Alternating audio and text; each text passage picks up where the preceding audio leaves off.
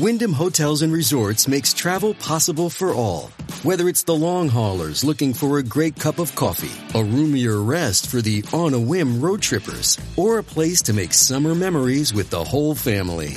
No matter who you are, where you're going, or why, with 24 trusted brands to choose from like La Quinta, Days Inn, and Super 8, your Wyndham is waiting. Get the lowest price at wyndhamhotels.com. Restrictions apply. Visit website for more details.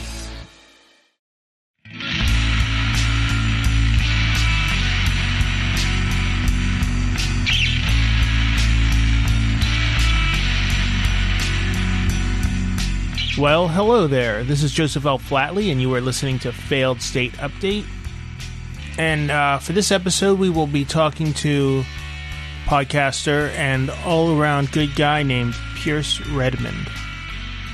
When I got into podcasting, uh, Pierce was super helpful years before I even wanted to be on a podcast or do a podcast. I talked to him about it just because I liked his show, and it was called Porkins Policy Review, and it really just covered everything from conspiracy theory topics to geopolitics to just your occasional oddball character.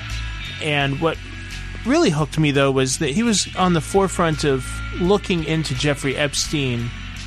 There was this whole conspiracy research community out there you know, digging into Epstein and his crimes and things that the mainstream media weren't interested in covering.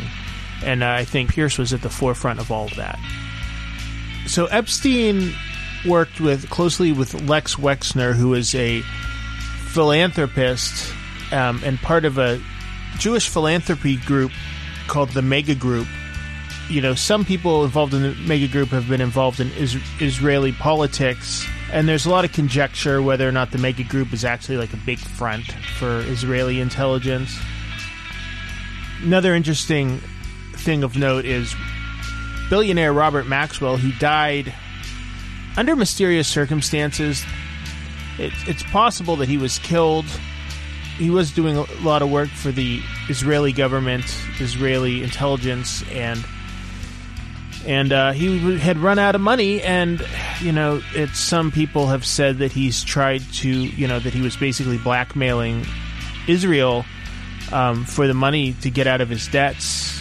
You know the blackmail was he would reveal state secrets. So he was uh, murdered.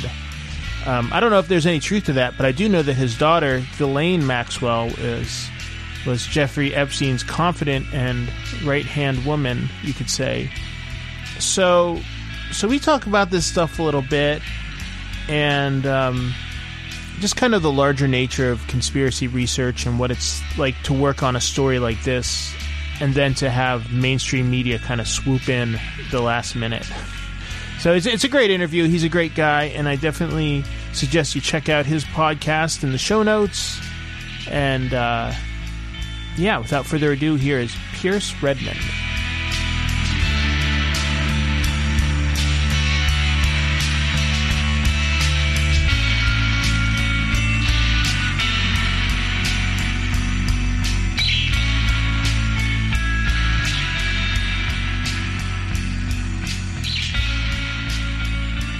I'm a, a, radio host and a writer in uh, New York City.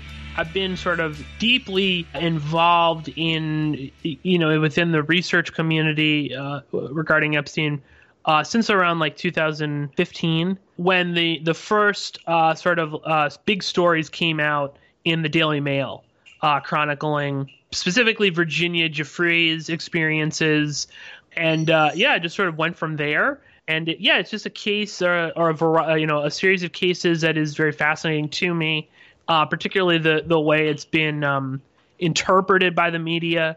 I've always been really fascinated by that angle uh, and how it's sort of different from other uh, sexual abuse, uh, sexual trafficking cases that are out there, and particularly the politicized nature of uh, Epstein and Maxwell and their political connections is uh you know it's just like another facet to the story that's always interested me yeah yeah and um just to kind of paint a picture um like 2015 where is that on the timeline as far as like the initial like murmurings of like the Epstein case and him going to jail and him getting out of jail. Uh, th- this this would be much later. Mm-hmm. You know, obviously he um, the original uh, Palm Beach investigation into Epstein that was started around uh, 2006, and he didn't go to prison until 2008. Um, so you know the 2000 now, and that was you know, and I'll admit that was all out there. Uh, you know, there were various outlets that were covering this. It wasn't uh, necessarily like front page news. I mean, the way it is now, and even I, I, you know, I would argue even like a year or two ago, uh, the the Epstein was not really front page news either. Uh, now it very much is, and there's a whole string of uh, podcasts that that have come out um, talking about this, and uh, people are definitely making a decent amount of money off of uh, reporting on it. But uh, you know, back um, I would say back around like the you know 2000 the the early 2000s, the people that were reporting on it were mostly like local uh, newspapers. So like the the um, Palm Beach Post uh, is a great resource for uh, older uh, material on that. Some great journalists there, including uh, Jane Musgrave, who's been uh, focused on the story for many years. And there were, you know, there were, uh, you know, some mainstream reporting that you can find. In 2015, there was, um, and this is sort of like there's a little bit of like inside baseball with all of this. Um, so if you really want to get into like the, a lot of the minutia, you can check out like some of my older episodes. Um, you know, talking about this when it was first sort of breaking, but 2015, um, there were a series of like uh, articles that, that came out in the Daily Mail. Uh, these were predominantly written by a journalist there called Sharon Churcher, who had spoken uh, with uh, it was having you know was corresponding with Virginia Giuffre, who at that time was uh, went by uh, her um, you know her her maiden name Virginia Roberts but um, she's since taken her husband's name. So Giuffre is is what appears on um, you know the the more recent uh, court cases involving uh, that she's involved with. So there were some articles that were being written by the Daily Mail talking about uh, Giuffre as this uh, what was characterized at that time, uh, which is since sort of there's a little bit of debate over that, or not really debate. I mean, it's just it was, was not exactly accurate uh, that she was she was a 15 year old sex slave. Turns out that she was probably 17, um, but uh, that she was a sex slave to uh, the rich and famous. Uh, you know, the, the sort of billionaire, as he was described, billionaire hedge fund manager Jeffrey Epstein was abusing her and pimping her out to all host of uh, famous people, including Prince Andrew and others. and you know if you uh, if you spend any time in the conspiracy community these sort of stories do crop up uh, you you know you've you've looked at some of them yourself um, you know there i mean the, the big famous one um, that i think is is uh, there is uh, truth to it although i don't i think it has sort of taken a life of its own would be the franklin scandal. You know that's like a big one that everyone kind of like points to. Uh, and even in that you know it's there's a lot going on there that we we definitely don't have time to get into. So i sort of it was a little bit of a grain of salt but uh, there was there was something about these articles that there seemed to be enough of an element of truth that it was i was sort of like huh and you know as bad as the daily mail is i don't they were naming some pretty, you know, high profile people. And I didn't at the time. I, I didn't think that they would. It there had to be some truth to it. Yeah, especially um, with the libel laws in the UK being so much more onerous than they are in the United States. Absolutely. So, uh, and then of course, um, you know, a website that I don't even know if it really exists anymore, but at the time it was uh, it was integral to investigating Epstein. Uh, Radar Online, the gossip site, um, which uh, again, very you know, kind of inside baseball, has connections to Epstein. Um, Epstein tried to purchase uh, Radar Online and uh, was like a when they were going through some financial trouble, he was, uh, you know, an investor, uh, so to speak, in Radar Online. He tried to purchase it. I don't, I can't remember now off the top of my head if he ever uh, actually did purchase it, but his ties to it seem significant. Uh, they Radar Online put out the um, uh, Virginia uh, Giuffres or Virginia Roberts at the time her criminal complaint against Epstein that had pictures of them. I mean, and then the big one, of course, was that they're you know she's talking about all this crazy shit going on, and then you know lo and behold, there's a picture of her, Ghislaine Maxwell, and Prince Andrew, and then I was just sort of I was hooked, I guess, at that point. Now, along with that, there were some articles coming out uh, in the Daily Beast written by a very shady, in air quotes, journalist by the name of Conchita Sarnoff, who um, did not disclose really at the time, but it has since come out, used to go to, uh, you know, uh, parties of Epstein's on the Upper East Side, not necessarily, you know, orgies or, um, you know, parties where they were abusing uh, people, but, um, you know, dinner parties. Um, and uh, she did sort of, you know, she admitted that she had been to some of those, but uh, you, know, it's it's it's since come out that her ties to this were maybe, you know, that her um her going to these parties is a little bit more um than she let on. Anyway, she began publishing a couple of articles about Epstein. These sort of like, you know, looking at at what had happened uh, from his the investigation, his arrest, and then this uh, sweetheart deal, which we've all sort of uh, come to understand. Conchita Sarnoff wrote a couple of these articles, and for a while there was the main conduit for most of the information that was being funneled out about what had happened in the early 2000s regarding the sweetheart deal, the problems with the uh, local and state authorities in Florida, as well as the federal prosecutors. Of course, the big uh, the big one being Alexander Acosta, our former labor secretary, who um, had to resign due to his involvement in basically giving Epstein uh, virtually no jail time um, and uh, free reign to come and go as he pleased. I mean, you know, Acosta didn't. We should know, you know, Acosta is not the one that signed these work release orders, but obviously, you know, the the sentence was so light. I think that you know it it paved the way for uh, people like Rick Bradshaw, who was the county sheriff, to essentially just sort of allow anything to go on there. Uh, so Conchita Sarnoff was the conduit for this information, including a letter where Alexander Acosta uh, was the victim, which is a theme uh, that we'll probably discuss a, a, bit more as we talk. I mean, you know, everybody that's involved, uh, they had some tangential involvement you know uh, secondary tertiary characters to this uh, drama. Everybody is a victim. Everybody was victimized by epstein.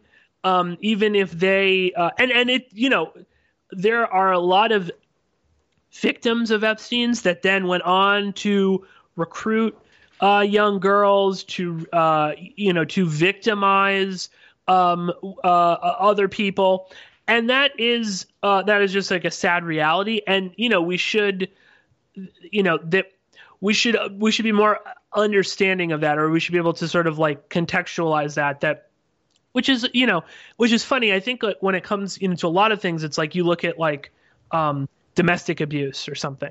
And i think people are fairly um, you know capable of looking at that and saying oh well you know uh, you know, husband X was abused, uh, was beaten up by his father, and um, you know, and then he, the cycle of abuse continues, and he beats up his son or his wife, and that's you know, we kind of accept that. Yeah, and and there's kind of like a mind control element, or you know. Mm. By abusing people, and I'm sure this went through Epstein's head because he was like a weird, uh, you know, narcissistic genius on some level. But you know, it was like abuse through abusing people you make them more pliable. His abuse was not just him enjoying abusing people but it was a function of that abuse was they're now able to be manipulated and drawn into his kind of sick game. Absolutely. Yeah yeah. I i, I think um you know if you if you if you read through um uh, for instance, like Jef- uh, Giuffre's uh, manuscript, uh, which is horrible, but um, is filled with uh, it's just not great writing. But you know that's neither here nor there. Uh, there is a lot of uh, very useful information in there, and um, you know one of one of the things is it you know it does seem that this this notion. I mean, she doesn't spell it out uh, that you know he was using uh, mind control techniques or that he was using undue influence or you know emulating various cults out there destructive cults. But you can tell that that is something that he he enjoyed having control over others and making people do things that they didn't want to do. Uh, he um, I, I think he got off on that in a base sexual level, but he also got off on that in the fact that he was able to uh, have like complete control over people. Um, that he could uh, abuse people uh, one day and then have them be active participants in abuse the next day. So, uh, and um, and just you know back to my original point, it's like um, Acosta began to portray himself as a victim in all of this, that he was being manipulated by Epstein, that he wanted to do the right thing, but he couldn't. Um, and that basically those two threads, the the the, the thread of of Giuffre uh, talking about this, and then this thread of uh, the, the the beginnings of the mainstream media reporting on this and how it was being reported, that sort of led me to get really involved and to really explore the case.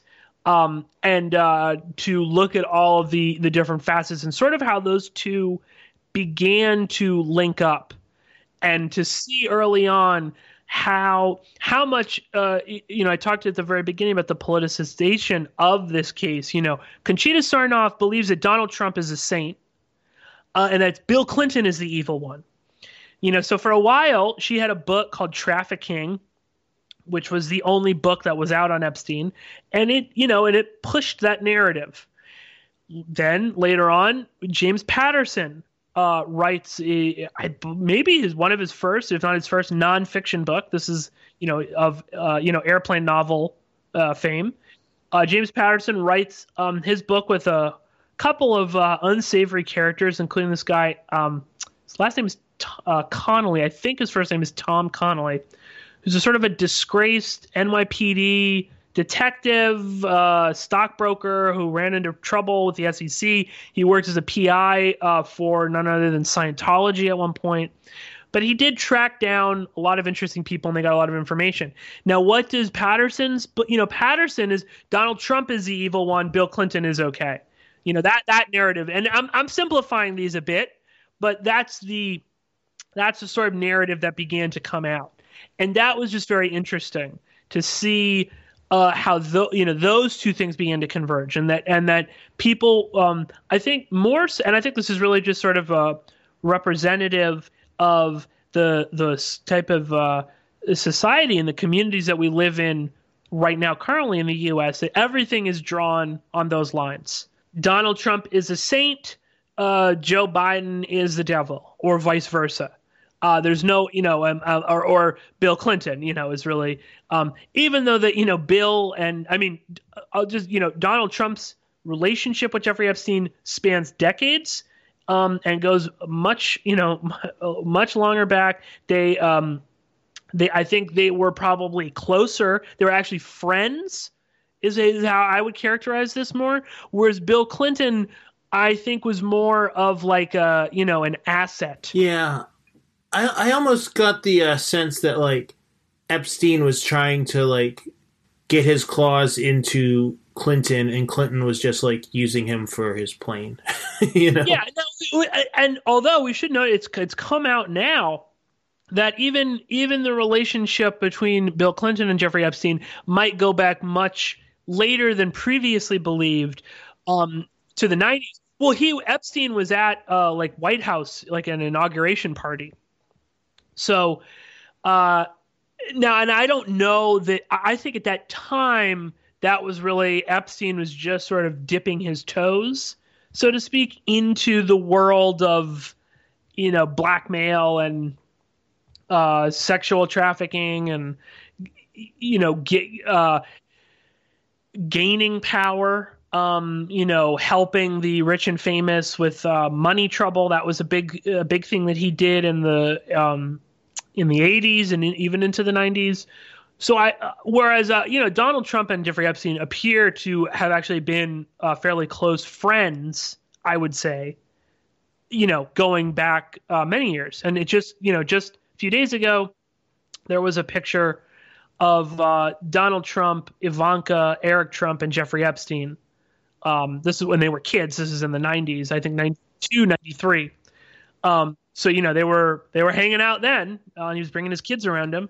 So what interests me is the the fact that like the case began in 2006. Was he uh, prosecuted in 2008? Yeah, 2008 is when he went to prison. So this was like kind of like swimming under the radar for some reason. Um, you know, until Julie Brown did her expose in 2018 in the Miami Herald. That's like when it really blew up in the popular consciousness. But there's been this, but there's this whole research community that was working on it for several years before before that. Um, do you think it was the pressure from like you and your fellow uh, conspiracy researchers that brought this to light? Yeah, I think so. I mean, I, I or I don't know if it's like all you know, it's all you know, me and Ed Opperman, Chuck Ochelli, and others that were talking about this. You know, I don't want to take all the credit, but I don't really believe Julie K. Brown. Okay. I think that there's some.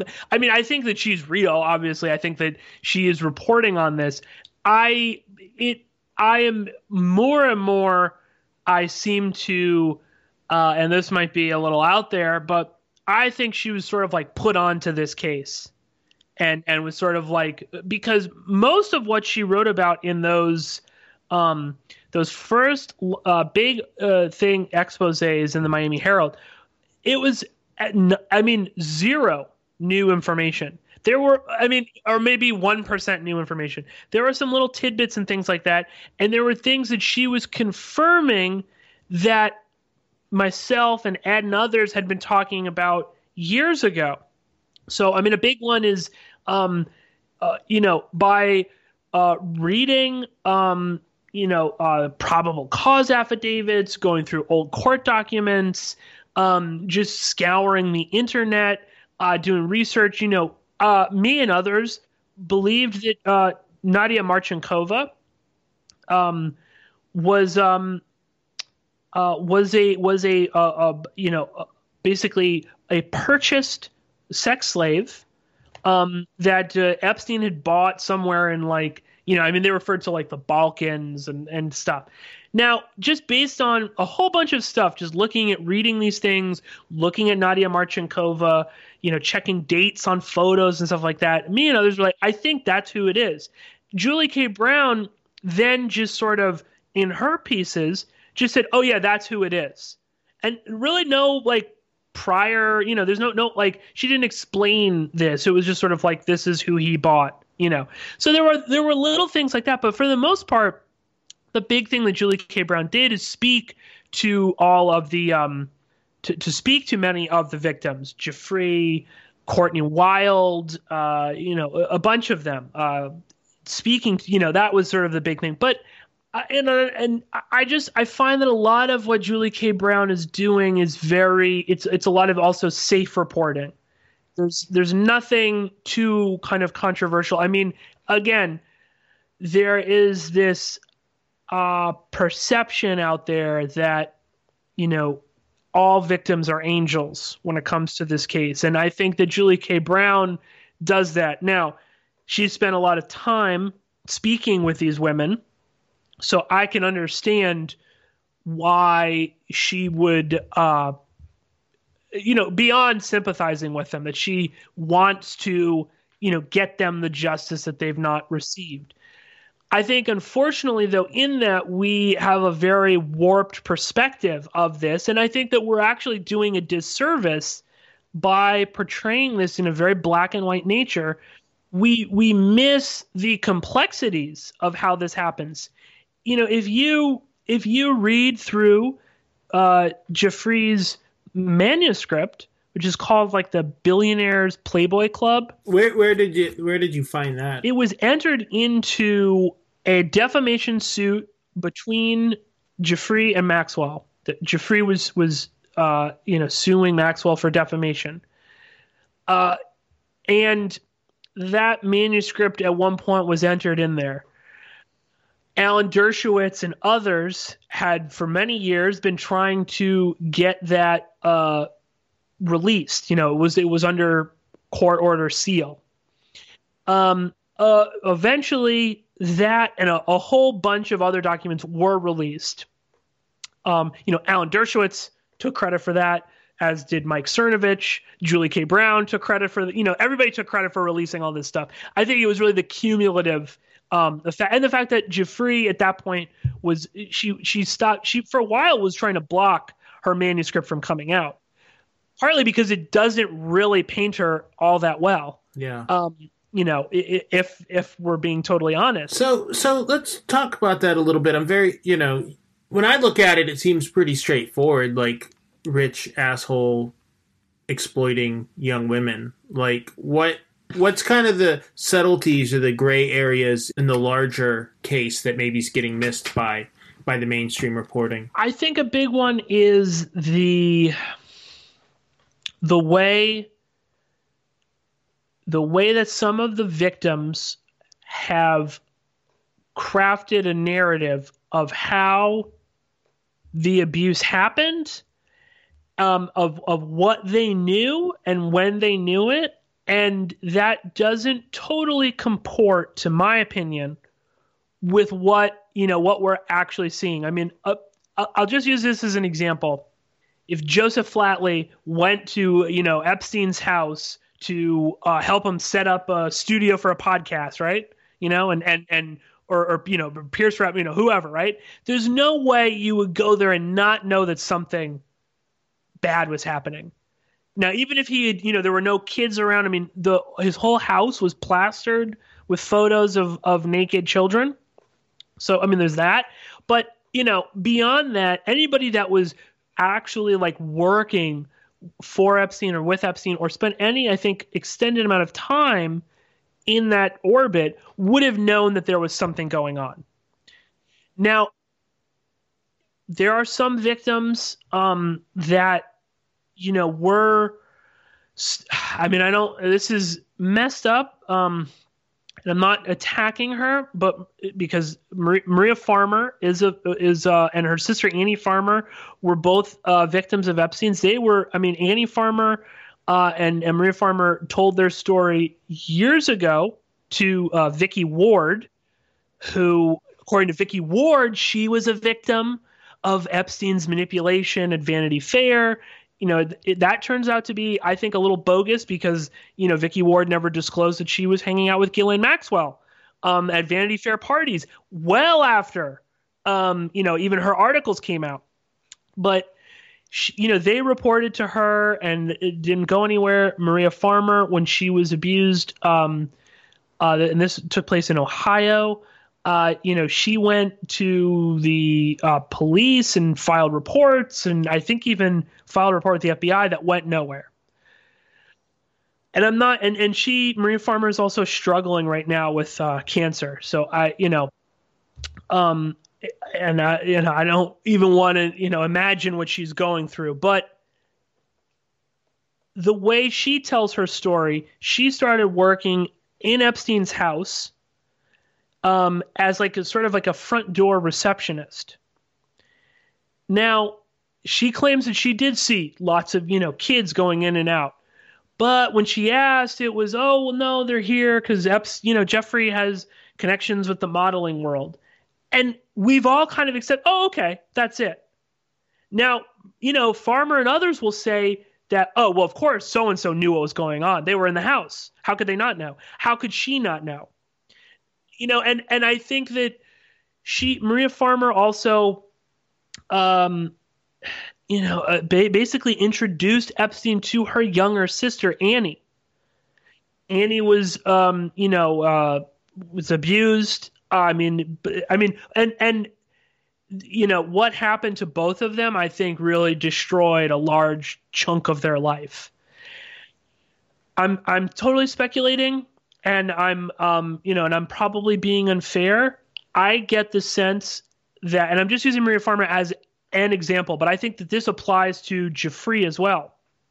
I think that their involvement, whether it was naive, whether it was sort of they didn't want to know, was is is deeper that they maybe did know that there was something going on but it got out of hand really quickly and you know maria farmer introduced her sister to epstein who was then abused. I mean can you imagine if you if you did that to your sibling? Whether you meant it to happen whether you know whether you were sort of you you had bad feelings but you weren't sure or or you were totally oblivious. Um you know, I, so I don't, I just don't fully believe that she was working in that house and had no concept of the amount of abuse that was going in and out of those doors.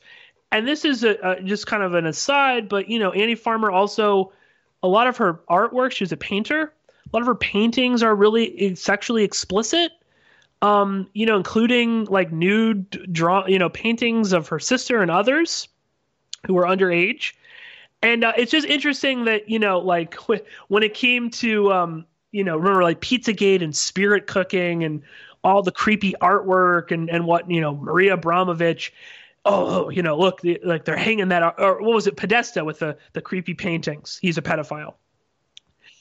Yet when maria farmer does it no no that's fine. There's nothing untoward there. You know let's just just brush it aside. So you know, if you read through Giuffre's manuscript, I mean, she talks endlessly about bringing girls to be victimized by Epstein, uh, you know, again and again. And she has only recently been much more upfront about that. You know, a couple years ago, that was not really what she was talking about. Now, it might have, you know, it was in various depositions, it was in this uh, manuscript. Other people knew about it, but it was not something that she was readily putting out there. And I understand that God only knows, you know, what the power that one person can have over another where they can abuse you and to make you be an active participant in abuse. I mean, that's so traumatic and that's got to do a real number on you psychologically. But I think that, you know, I think that there are a lot of victims that were much more active participants in this than they want the public to believe. And they know that it also complicates everything. You know, what if Giuffre was bring? You know, what happens if if one of a, a girl that Giuffre recruited comes forward, starts, you know, going after her? Uh, I mean, you know, uh, and the other thing, and, and again, I, I'm I'm really cutting hairs, but I think that it's important because this case uh, also really illustrates the complexities of the legal system and and the that you know the law is not law and order. That's not actually how cases get solved.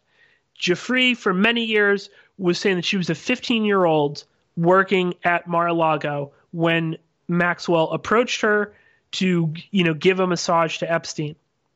Now, I don't believe if you if you look through the deposition that was um, you know released which is it, it, which is sort of a misnomer this deposition was out there. It's just more pages have been released. Still there's tons of redactions and some really weird ones that we can get into in in that deposition maxwell um, sort of dances around the idea that she recruited Giuffre or Roberts as she referred to her and she sort of puts it out there that you know well you know Roberts held herself out as a masseuse and uh, kind of makes it sound like she invited herself over there.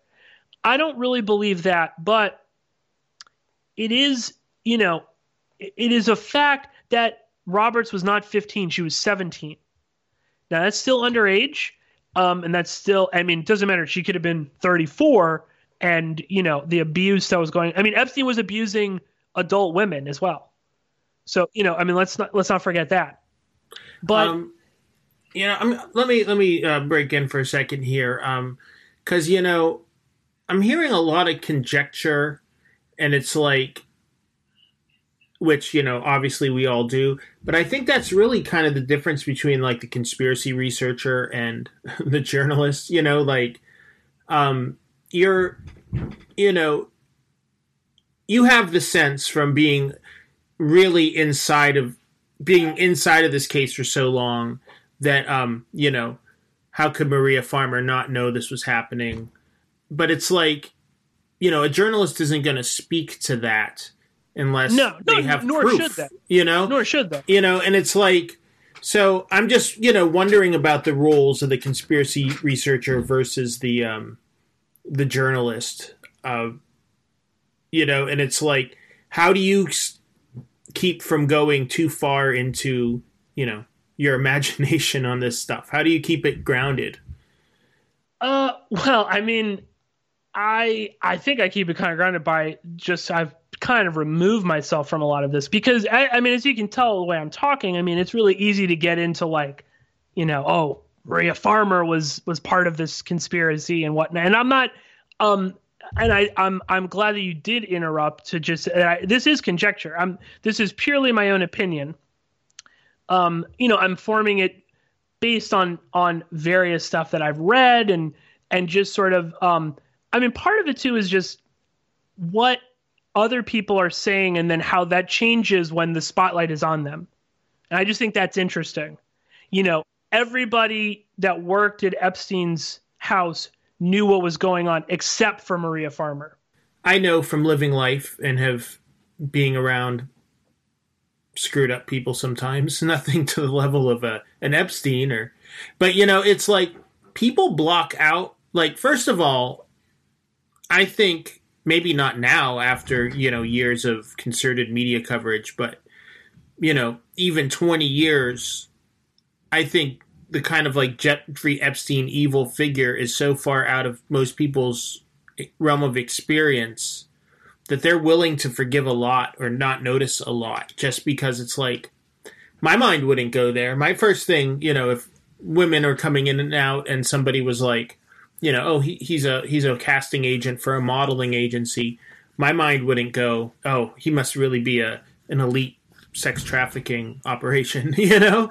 Well, but that, and I think that's where my point is that I, I think it's a lot. The the case gets more complicated when, like, I think that's probably how a lot. You know, you there are people that were working even more directly for Epstein that genuinely maybe didn't really know, and I think that's sort of hard for us to accept.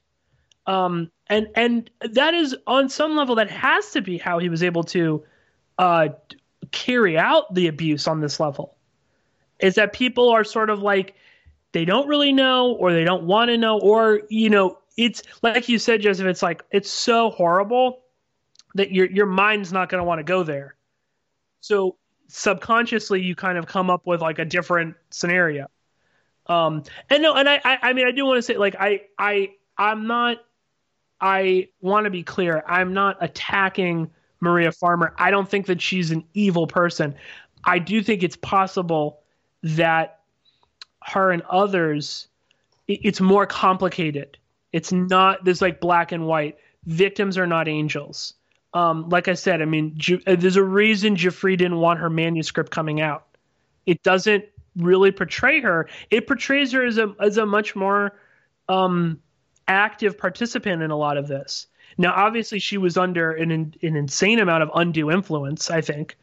And you know and that you can't expect people that are under that level of control to i mean they, they can't be fully responsible for what they do. But i do think that we shouldn't you know we shouldn't we should it it just ha- we have to expand it a little bit i think we're actually doing a disservice i think and and because i too I, I think that at the end of the day we miss how benign Epstein was as an evil force. You know, this was very just sort of like par for the course. You know, this wasn't this grand. I mean, uh, let's also just be fair. Um, you know, Maria Farmer is into some really whacked out stuff. I mean, she's a big David Icke um, proponent. She's into some really crazy stuff. She's been on True News, which is a, a right wing racist uh, Christian news outlet that basically thinks, you know, everything about Epstein is related to the Jews. So, you know, um, I think that's just I don't really know what to make of that. And and it just seems like the you know like the mainstream narrative, partially out of necessity, has kind of shaved off the like the corners of this story. You know, giving us like a very basic, like for instance, the uh, uh, James Patterson, like you know the the TV version of Filthy Rich that was on Netflix. Um, they show uh, you know Maria Farmer's paintings of like you know, like the cabal around Jeffrey Epstein as lizard people and stuff. But and which, you know, as a as a guy who as a conspiracy watcher, you know, it def- I definitely thought, oh, David Icke, but they never mentioned that. It could also be, you know, art artists, you know, taking liberty to make a point. So it's like like in Filthy Rich as an editor, I could see not wanting not having the time or the space to go into her crazy conspiracy beliefs. I don't think I think that the, because mainstream journalists don't want to accept that. No no one is really attacking Maria Farmer for going on some of the most insane podcasts out there, which I think all she's doing whether, you know, I and I think this is a person that maybe is like you know, first discovering a lot of this conspiracy media and you know, I know for myself, like when I first got into it, I I listened to Alex Jones. I watch David Icke videos. You know, it's like you're sort of like absorbing all this stuff. You know, my problem is is like I think that all it really does is that later on, um, it just makes it so much easier to attack her. Yeah, discredit her, right? Oh, it's like, oh, so you, you know, you you went on a show which is all about the the you know the Zionists everyone's a secret evil Jew. They're performing blood sacrifices. Um, you know, we have to stop, uh, you know, the Zionists from infiltrating us. Now, Farmer didn't necessarily talk about that on in her interview. I mean, they they they believe in, you know, that like, I mean, Donald Trump is some sort of Christian savior that's going to smite, you know, the heathens.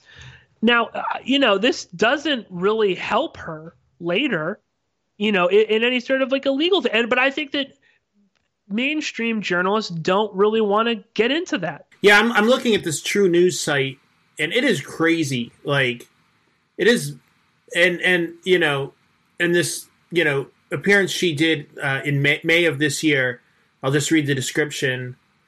Today on True News, we share an exclusive interview with Epstein survivor Mariah Farmer, Maria Farmer, who was the victim of Jeffrey and his accomplice accomplice Ghislaine Maxwell, blah blah blah, and then Les Wexner, who Maria refers to as the head of the snake of a dark operation which worked for and reported directly to the political state of Israel.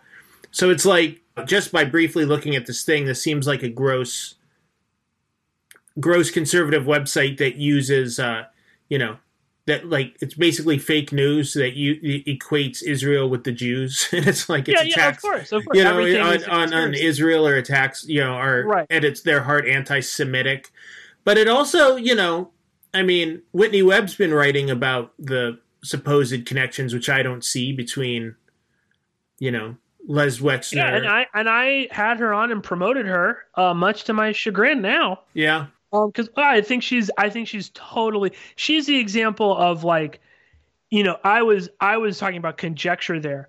Everything she writes is conjecture to me. And and and she conflates everything is a, is a is a connection. Everything is connected. I mean, you know, things that are seemingly like oh well because you know one time so and so was at a party where this person was a speaker they're connected you know i mean uh, much of what she what she talks about is conjecture. Yeah, uh, and that gets reported as like hard fact. Anytime somebody uses the word connection, I just like. I mean, there's a reason if you go to a journalist journalism textbook, you know, you're not going to find the word connection. you know, it's like, like that's a way of saying two people were in either in the same space or knew the same person, so they must be both working for the Illuminati.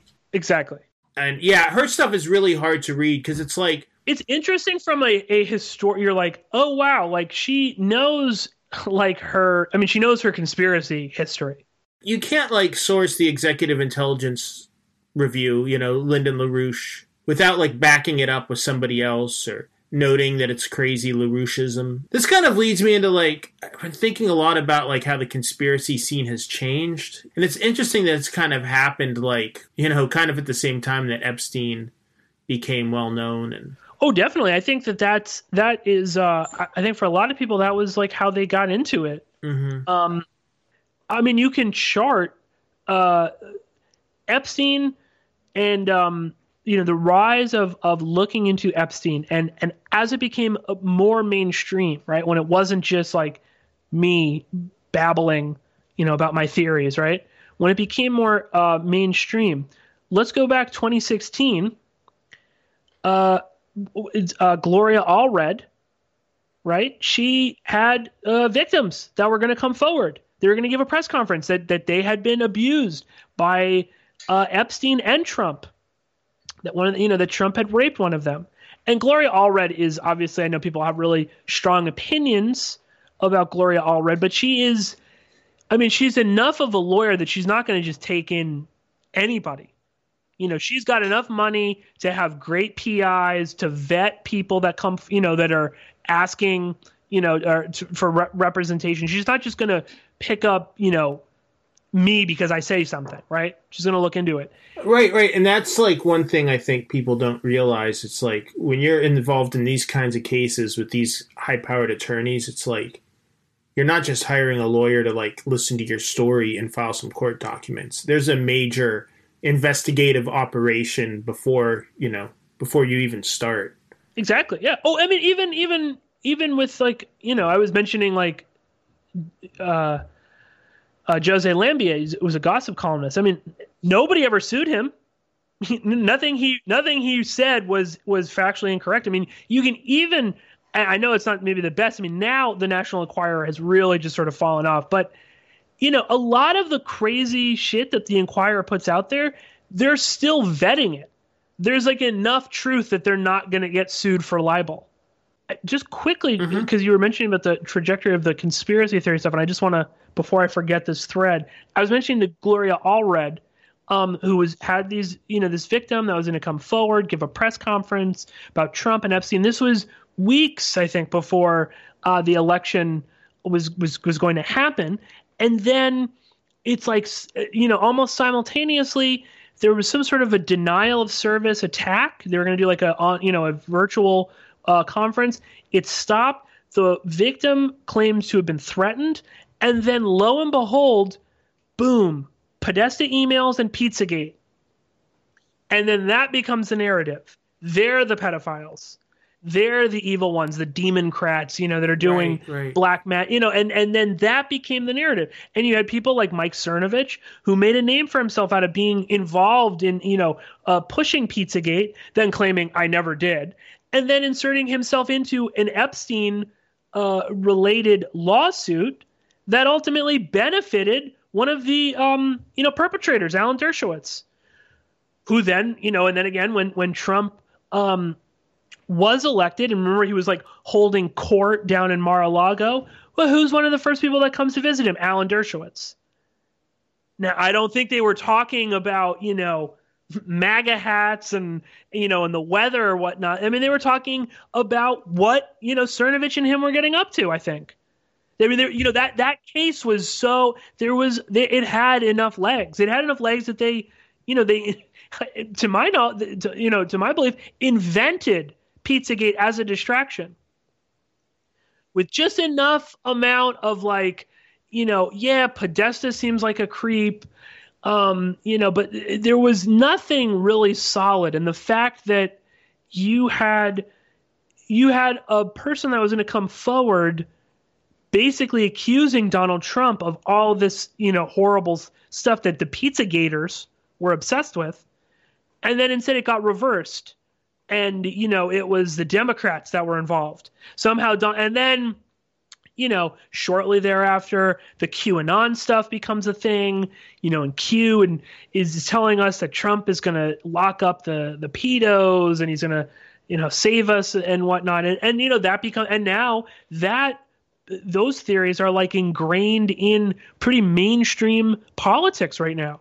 I'm wondering what you think about the whole like parapolitical angle, like the uh, Les Wexner mega group, elite, pedophilia, entrapment, CIA, that whole cluster of conspiracy theories. I don't think it's easily described, so I won't, you know, so I'm just throwing out all these buzzwords.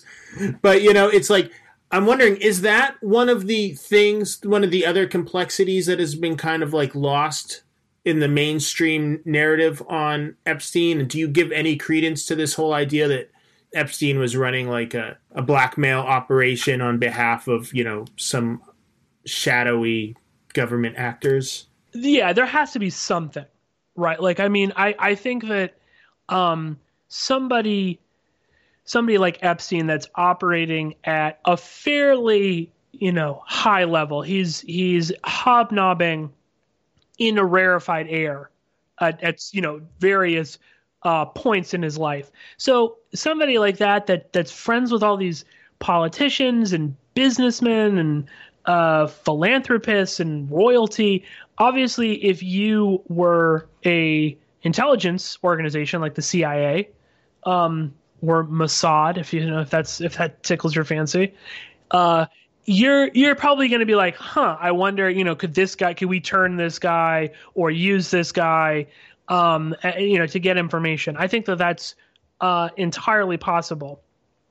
Uh, you can you can go down the you know Maxwell uh, rabbit hole with her with her father Robert, his connections to the PROMIS software. Um, and uh, the Israeli government.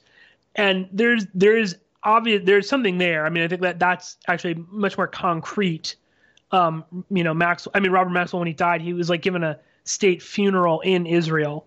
I mean, they only do that for prime ministers. So, you know, this is a corrupt media baron who uh, might have even been murdered by Israeli intelligence, um, and then is given a state funeral. So I think that there, there's something there. But I, you know, I, I have for a while tried to push people away from the grand conspiracies and more down to the the what I mean, I know I was talking a lot about conjecture before, but I like you know, what can we prove? Well, we can prove quite a bit about Epstein and Maxwell, Sarah Kellen, Lesley Groff, uh, Marcinkova, and, and, and others. There's actually a fair amount you can prove, and there's a lot that's already out there: legal documents, uh, court papers, uh, criminal complaints, uh, probable cause affidavits. There's there's quite a bit there that you can prove, and that's what I was talking about the, the sort of benign uh, nature of Epstein. a lot of this was very kind of run of the mill. You know, it's like the the the child abuser down the street you know giving uh offering victims various oh i'll pay for your college you know here's money you want a car you know that, that's just like the here you want some candy? You know the, the creep in the van. So and that and then just a sort of basic like oh you don't want me to abuse you anymore? That's fine but just i need you to get me other people. You know which is also a tactic i think a lot of these uh, victims are you know they get in a situation down there where they're they're giving this old guy a massage and you know maybe they thought this was going to be okay. And then i don't even know how you can imagine you're in this you know upstairs this creepy weird uh, bathroom of his upstairs with couches everywhere a massage table and then he's touching you. He's asking you to take your clothes off. You do whatever right? You know i think a lot of time they're just doing it because they think it's just you know it's easier right? Like it it than fighting it. Who knows what's going to happen right and I think then, you know, he convinces them sort of in a way of like, oh, well, if you don't want to do this anymore, just bring me somebody else. And that's, I think, his way of saying, uh, of, of, of dropping in this idea that uh, if you don't bring me somebody, I'm to do it again. You know, and, and that's that's a uh, tremendous. You know, that's like people that are being tortured will say anything. People that are being interrogated by the police um, you know, mm-hmm. will say anything to make it stop. And and you know, you can't discount the fact that he, as powerful and as wealthy as he was, he was able to portray himself, especially to these poor victimized girls, as even much more powerful. Oh, of course. He he would he would name drop all these people. He would show them. You know, it's like you see him in a picture with you know Bill Clinton. Or, I mean, imagine the, the pictures of him and Donald Trump at his house. And he's abusing people at Mar a Lago. It's like, well, that's your boss. What do you, you know, you think anybody's going to protect you then? No. So, um, yeah, I mean, extremely powerful. Um, to the conspiracy angle, all these, you know, I think, you know, there is a belief out there that when Max, when Robert Maxwell died, Ghislaine sort of inherited a lot of his you know network of intelligence and blackmail and money and that epstein was already kind of getting into his own sort of a thing mainly on a financial side. He helped a lot of uh, rich people. Uh, most famously this woman ana obregon a spanish heiress. Uh, he helped her get all this money back that had been uh, her father had been swindled out of millions and millions of dollars Epstein was maybe sort of like a money manager for the rich that were trying to hide stuff or do shady things. So he had his own sort of network.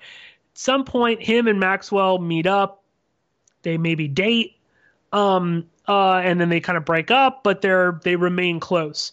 And the idea that, that, that then they created their own network, and oh, you know, Whitney Webb would have us believe that this is you know the Israelis and the Zionists and um, you know, others would say the CIA, MI6 had to have known. I mean, if they're spying on Prince Andrew. Uh, but I, I, you know, I think that I've I've looked into a lot of that. It's really difficult to prove. You know, you're not gonna in this in this deposition that was just released. The um, uh, this is uh, Giuffre's lawyers ask Maxwell point blank um, if uh, Epstein worked for the CIA or the FBI. She says she doesn't know. They ask, did he maybe do a you know work like a favor for them? She doesn't know. They also ask her, did he work or have some relationship with the Israeli government? I don't know. Uh, so, obvi- you know, that's those are those are pretty high priced lawyers asking those questions. Again, I don't think they're asking those questions totally just for the hell of it. So there is something there, but I would you know, I would caution against going down that because look what's happened. I mean, Epstein gets busted, right? He gets arrested uh, in July of last year. Now, I think that he was arrested. I, I think that he there was some sort of an agreement whereby he was guaranteed you're untouchable, and that's why he was flying in and out. Right? I mean, he flew back from France into Teterboro and was arrested on the tarmac. Why would he return if he thought there was some possibility? I think because, you know, it had been uh, conveyed to him that he was protected, he was safe. So there's there's something there, right? There's some kind of you can think intelligence or whatnot, right? But he gets arrested, and then and it seems like nobody's coming to bail him out, right? And the conditions are kind of are, are I mean horrific in uh, where he was in I think uh, MCC uh, and then he, you know, dies under mysterious circumstances. And then what happens? Silence. Now, this is conjecture, and this is something that Ed Opperman talks a lot about. People like that, right? They have to have some kind of like a kill switch. If you have that much blackmail and dirt, you've got to tuck that away somewhere and then be like, okay, you know, you tell your lawyer or whomever, if I go down, if I die, release it. You know, just to just to screw everybody else, right? The same could be, but nothing happened. Maxwell, same thing. Where's her kill switch? Where's her? Well, you know, she, she seems to have no juice to use to get out of prison. To you know, have these. I mean, it. It's possible that by releasing a lot of these documents, this deposition and others, this could affect her on the ongoing criminal case. And she could say, I'm going to call for a mistrial because I can't, there's no jury in the world that's going to be, you know, on a case and not have a negative opinion of her because they're releasing all these various documents. Um, so maybe that's the way out. There has to be a place where, you know, a person like Maxwell or Epstein are so hot that they can't possibly let them go free. And that's probably where the the suicide comes in. But just quickly, just just uh, I I think that the intelligence stuff is I think it's overblown. You can look at this. Nobody's busting her out. Nobody. I mean, they haven't killed her. Um, and I mean, if you uh, back when she was arrested up in um, uh, New Hampshire, she was keeping her phone wrapped in tinfoil because she was told, "Oh, that'll stop you know your phone from being hacked." You can buy a Faraday bag right now on the internet for like seventy bucks that you can keep your phone in, and it will totally protect it from being hacked. You, now, so the Mossad agent, right, or asset, she doesn't know that.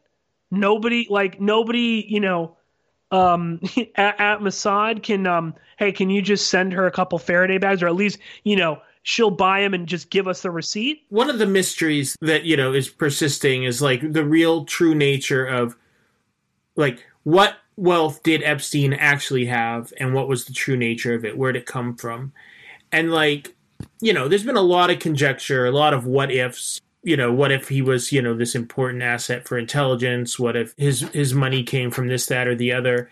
And while all that is fascinating, and you know, if evidence comes up, I'm open to it.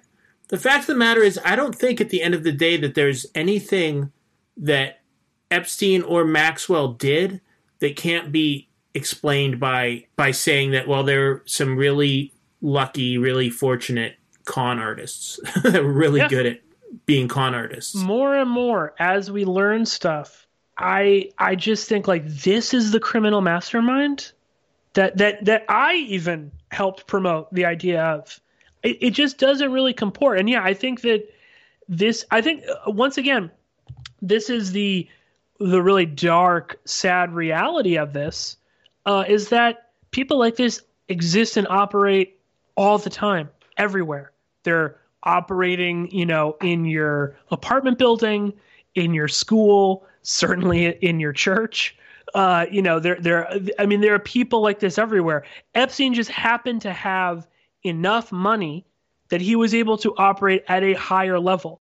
It sounds like, you know, you went into the Epstein story up for anything and you found like a lot of kind of really interesting conspiracy tributaries, but as you kind of lived with the story for years and looked into it, it kind of became a little more simplified for you in the sense that it's really about this man and these victims and not like these like shadowy, you know, intelligence actors or, you know, I think it kind of distracts, you know? It's like when, especially too, when you have victims talking about these grand conspiracies, it distracts from the very simple nature of like, I was, you know, 16, 17 years old when I was abused by Epstein and then, you know, coerced into recruiting other people and lying and, and hurting, uh, you know, uh, my friends and family. That's, and, and a lot of those people that were uh, part of that are still walking free. Sarah Kellen's not in prison. Lesley Groff's not in prison. As far as I know, they're not even they're they're barely even mentioned in like the SDNY investigations into these people. And also, just a, another quick thing on the grand conspiracy, um, you know, blackmail thing. SDNY appears to be in possession of all sorts of um, recordings from inside Epstein's house on the Upper East Side. And if you look at the, um, I think it was the uh, during the ba- it was a bail memo as to why he shouldn't be released. They essentially, you know, they were redacting things, but they referred to CD-ROMs of blank with young blank. So I mean, those things exist, and yet we don't know. I mean, Epstein's dead. What's in that? You know, where where I mean, so th- again, there's a there's a a shred of something there but but obviously whatever it is i mean somebody more powerful than epstein is making sure it doesn't come out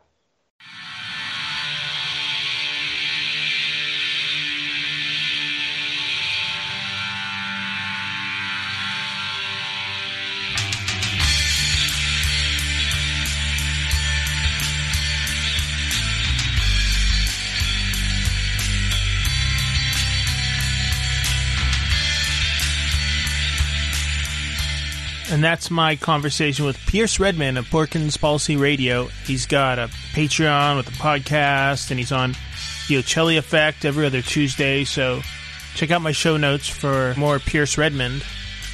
Another thing, I have no idea what happened with that recording.